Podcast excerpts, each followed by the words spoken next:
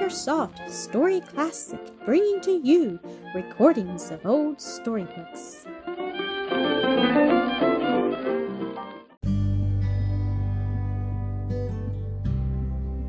Mildred and Elsie, Episode 6. The callers departed to their own homes. Mr. Keith called the household together, and as usual, closed the day with prayer and praise and the reading of the Word of God.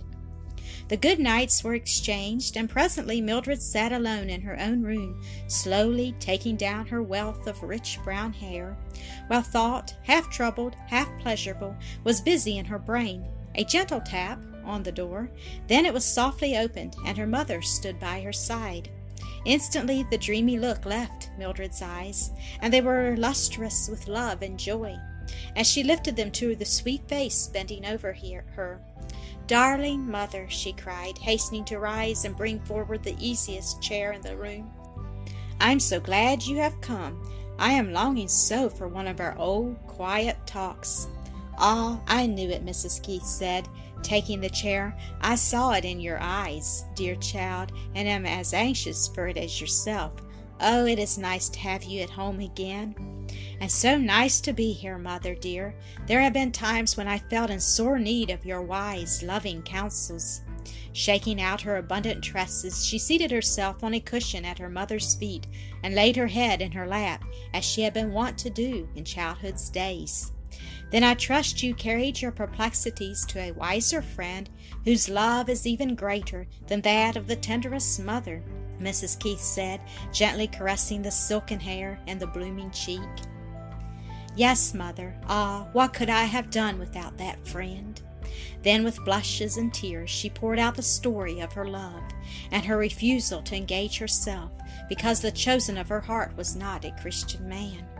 Mrs. Keith was a little surprised, a trifle disappointed. I had almost set my heart on having Wallace for my future son in law, she remarked in a playful tone, and no such objection could be brought against him. No, said Mildred, half averting her blushing face. He is good and noble and true, a sincere Christian, I do believe, and I heartily respect and like him. But, oh, mother, why is it that the course of true love never will run smooth? I think it does sometimes, at least often enough to prove the rule. I was in hopes it might have been out of sight, out of mind with Wallace, Mildred said presently. No, Cupid's arrow had gone too deep for that, but perhaps it may prove so with the other, and you may yet learn to care for poor Wallace. No, mother, I am sure, quite sure, that I can never give him anything but the sisterly affection that is already his. Mother, I know girls who think it must be a delightful thing to have a number of lovers, but I don't find it so. There's so much that is painful and perplexing connected with it. Perplexing, my child? Yes, mother. Do you? Do you think it can ever be the duty of one who cannot marry the man of her choice to become the wife of another because it will open to her a wider sphere of usefulness? Why that question, Mildred? asked Mrs. Keith in grave surprise. Because Mr. Mr. Lord thinks I ought that it is my duty to to marry him, and though he did not convince me, he he made me afraid it might be. A very mirthful look had come into Mrs. Keith's eyes.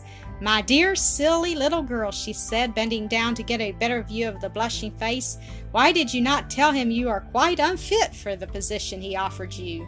I did, mother, Mildred answered with sincere humility, but he still insisted. He was somehow for he has somehow formed a very mistaken opinion of me. That is a pity, but we will not let him sacrifice himself.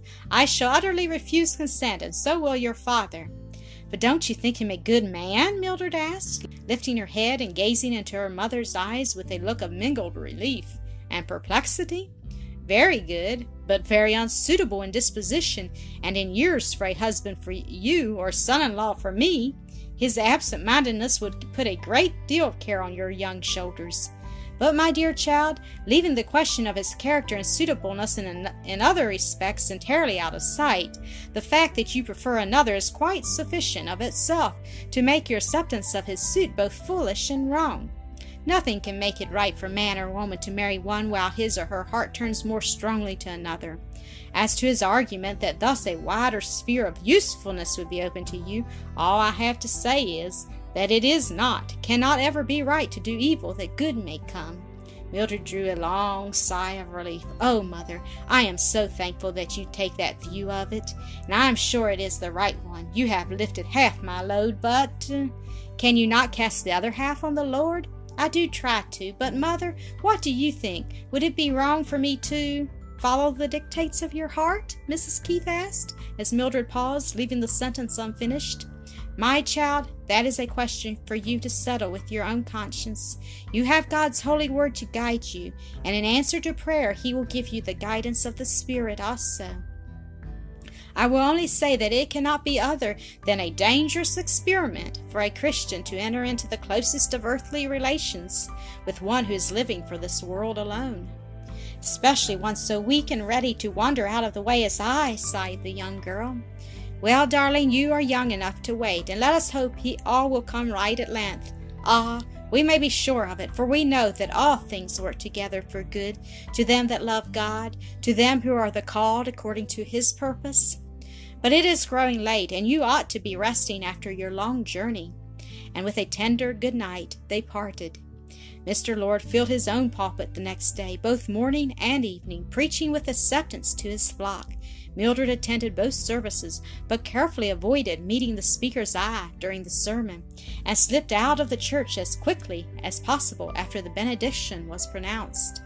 Each time she was delayed a little in her exit by the necessity of stopping for a shaking of hands and the exchange of a few words with friends and neighbors who stepped forward to greet and welcome her home.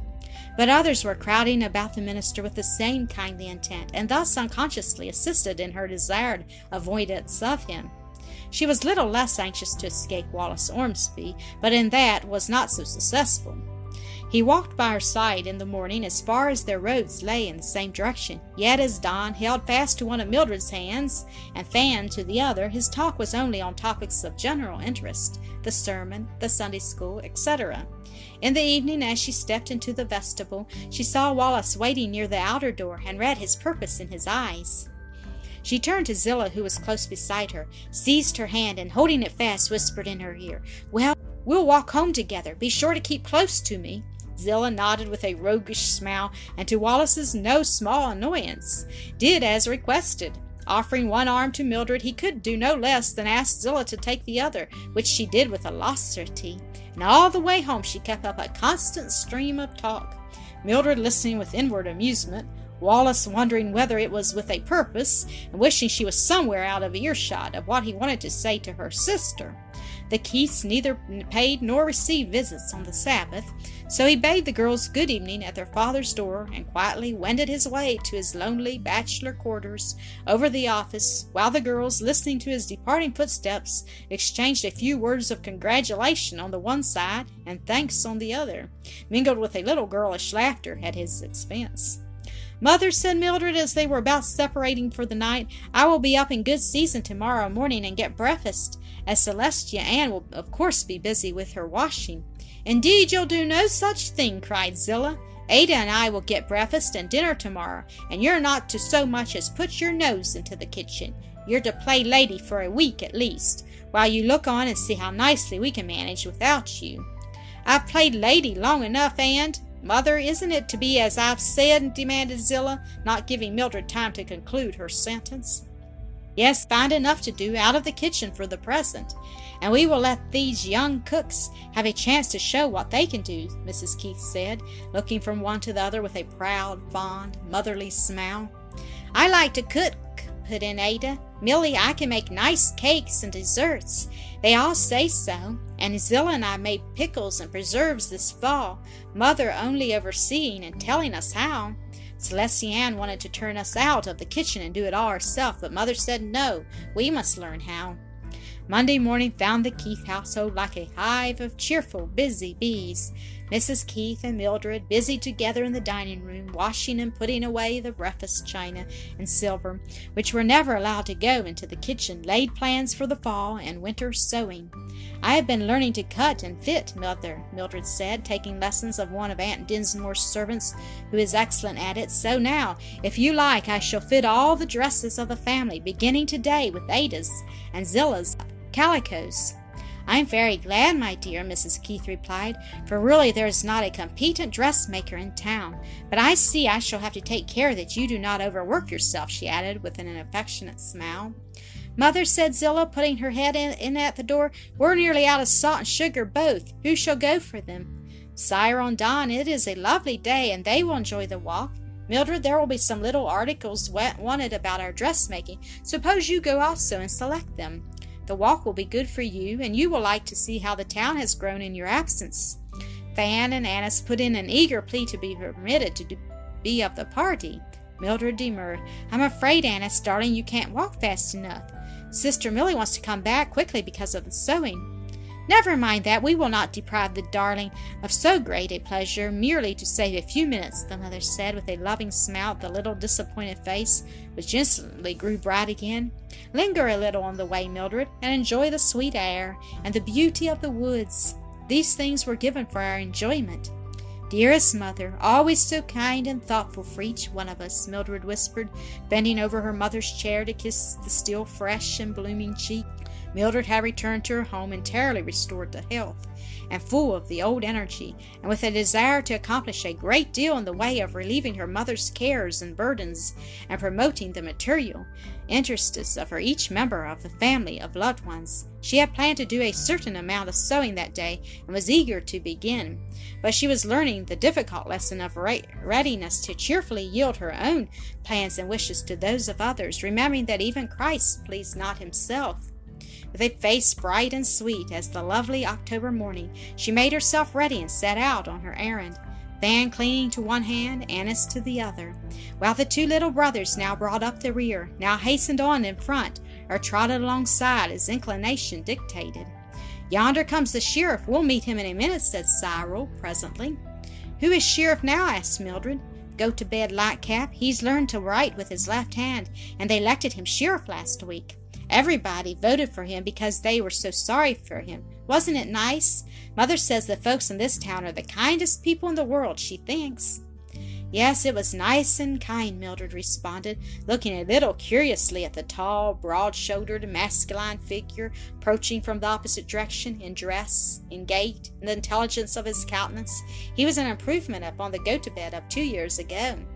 In another moment they had met. He lifted his hat with his left hand and bowed a little awkwardly, while a deep red flush suffused his swarthy face. Mildred colored slightly too, but greeted him cordially and without any other show of embarrassment, inquiring after his health and that of his family. We're all as well as common, thank ye, Miss Keith, he said, glancing admiringly at her face, and I hope you're the same, and as glad to get back as all your friends is to see ye. Thank you. I do find it nice to be at home again, she responded, bowing and passing on. Their way lay past her father's office, Ormsby looking up from the deed he was drawing, and catching a glimpse of her graceful figure as it hurried by, sprang up and stepped to the door just in time to see her go into Chetwood and Mockers. He was on the watch for her as she came out again, and waylaid her with an invitation to drive out with him that afternoon. Thank you, she said with a winsome smile. I fully appreciate your kindness, but don't you think, after my long vacation, I ought now to stay at home and work? I had planned to do a good deal of sewing today. But the weather is so fine, and we ought to take advantage of these lovely days, which will be so soon be gone, he said persuasively. Let the sewing wait. Twill be just the thing for the stormy days that will soon be upon us. I may come for you? Yes, she answered, laughing and nodding good-bye. Zillah met her at the door, her eyes dancing with fun. Mr. Lord's in the parlor with mother, and you're wanted there too. Oh dear, sighed Mildred, but throwing off her hat in the hall, she went at once to meet the dreaded ordeal. The gentleman rose on her entrance, and with beaming eyes and outstretched hand came eagerly forward to greet her. My dear Miss Mildred, I have been telling your mother of my plans and wishes, and asking her consent and approval of my the proposal I made to you the other day, and and she has declined to give them, Mildred said, allowing him to take her hand for an instant, then hastily withdrawing it, her eyes seeking her mother's face while her own flushed crimson. Yes, I have been trying for the last half hour to convince Mr. Lord how entirely unsuitable you are for the place and position he offers you, Mrs. Keith answered in a grave, quiet tone. Come and sit down here by me, making room for her on the sofa by her side, and we will try together to convince him. That will be no easy task, remarked the middle aged lover, as Mildred hastened to accept her mother's invitation. Then, standing before them and fixing his eyes admiringly upon the blushing, downcast face of the maiden, he went on to plead his cause with all the force and eloquence of which he was master. He spoke very rapidly, as if fearful of interruption, and determined to forestall all objections. Mildred listening in some embarrassment and with much inward disgust and impatience. These changed directly to almost overpowering mirthfulness, as the man, perhaps finding his false teeth to which he was yet not fully accustomed, impeding his speech to some extent, in his intense interest in his subject, hardly conscious of the act, jerked them out, twirled them about in his fingers for an instant, then with a sudden recollection thrust them in again, his face turning scarlet with mortification, and the last word faltering on his tongue. Controlling her inclination to laugh, Mildred seized her opportunity. Mr. Lord, she said with gentle firmness, please do not waste any more words on this subject, for I have no other answer to give you today than that which I gave before, nor shall I ever have any other. I highly respect and esteem you, feel myself greatly honored by your preference, but it is utterly out of my power to feel toward you as a woman should toward the man with whom she links her destiny for life. With the last word she rose and would have left the room, but he intercepted her. Not now, I suppose. Ah, my foolish impatience, which has a second time betrayed me. But I will wait, wait years, if it is useless, quite useless, I assure you, she interrupted in some impatience. To convince you of that, I will acknowledge that that my heart has already been given to another. Hiding her blushing face in her hands, she hurried from the room, leaving to her mother the task of consoling the rejected suitor. Mrs. Keith afterward reported that he stood for a moment as if struck dumb with surprise and dismay, then muttering, Wallace Ormsby, it must be he, was rushing bareheaded from the house when she called him back and gave him his hat with a consolatory word or two, which he did not seem to hear, as he merely t- turned about without replying and walked rapidly away with the hat in his hand. Mildred, hurrying to the privacy of her own room with cheeks aflame and an indignant light in her brown eyes, found herself intercepted by Zillah. Good girl, not to say yes, cried the latter, happily putting her arm around Mildred's neck and kissing her. What do you mean, Zillah? You don't know anything about it, Mildred said, repulsing her slightly and averting her face. Yes, I do. Mr. Lord's been asking you to marry him. I knew by his looks that that was what he came for, and I'm glad you won't have him. He's nice enough as a minister, but too old and ugly and awkward for a husband for my pretty sister Milly. Wallace Ormsby would be far more suitable, in my humble opinion, she added with a merry twinkle in her deep blue eyes. Mildred looked at her and took a sudden resolution. Come in here, she said, pushing open the, her room door. Zillah, can you keep a secret? Suppose you try me, was the laughing rejoinder. I will, I'm sure I may trust you. So Zillah presently knew how matters stood between her sister and Charlie Landreth, and Mildred felt that she had another hearty sympathizer, and was safe from any more teasing about Wallace Ormsby from that quarter. As for the latter, he of course improved his chance as they drove together that afternoon over the prairies and through the beautiful autumn woods, and Mildred had the painful task of crushing his hopes as she had already crushed those of her older admirer. Thank you for listening to another episode of Acresoft Story Classic.